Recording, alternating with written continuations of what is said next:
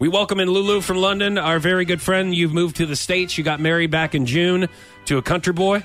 I sure did.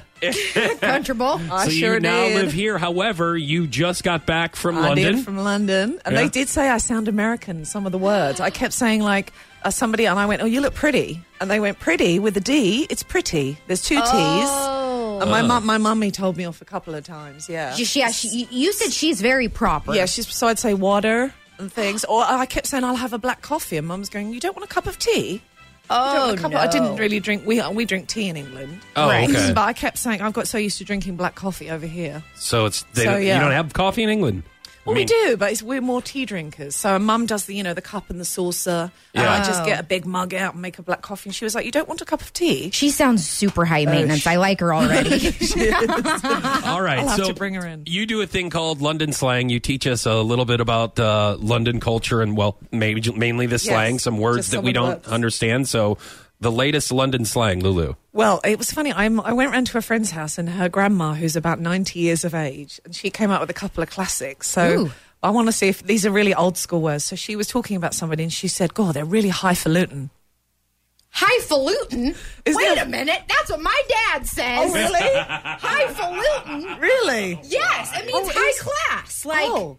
right? It's like, yeah, you kind of like think you're above everybody, like, like sort of pretentious. Wow. You know Who that- would have known my dad In Forsyth. was in Forsyth, Missouri, Use Yeah. it. What? was using London I just- slang. Yeah, it's like a really old word, highfalutin. Highfalutin. Yes. Now, who is this woman that you know from London? This is my friend uh, Grandma Betty. She's about 90. She still drives a car. But it, I know it's terrible because she drives a car, but she keeps it in first gear the whole way. so she's, as she pulls out the driveway, she's like, and she's going up the road, literally like that. And you're just like, oh my God, Betty, please, um, please, please, please arrive on time.